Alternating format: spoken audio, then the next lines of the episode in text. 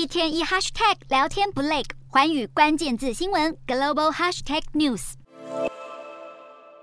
今年冬天因为俄乌战争而深陷能源危机的，除了乌克兰本身，还有邻国摩尔多瓦。摩尔多瓦过去主要是从俄罗斯进口天然气，但最近的供应量减少了四成，电力的供应也岌岌可危。过去摩尔多瓦极度依赖乌克兰输送电力，但在俄罗斯攻击乌克兰的电力设施后，摩尔多瓦也受到了波及，只能转向罗马尼亚进口电力。为了应对当前的危机，二十一日，多个欧洲国家在巴黎召开了会议。法国总统马克宏就宣布要额外支援一亿欧元，折合台币三十二亿元给摩尔多瓦。难民的涌入也让这个欧洲最贫穷的国家财政上更困难。这笔费用除了协助摩尔多瓦度过能源危机外，也是要用来稳定摩国的政经局势。本月稍早，在俄罗斯减少天然气的供应后，欧盟也表示会提供摩国两亿五千万欧元，大约是八十亿台币的金元。摩尔多瓦总统则是表示会继续和乌克兰站在一起。摩尔多瓦最近这几年积极的亲近欧盟，今年六月也成了欧盟的候选国。在经历了这次的能源危机后，这个前苏联国家和欧盟的关系可能将更紧密。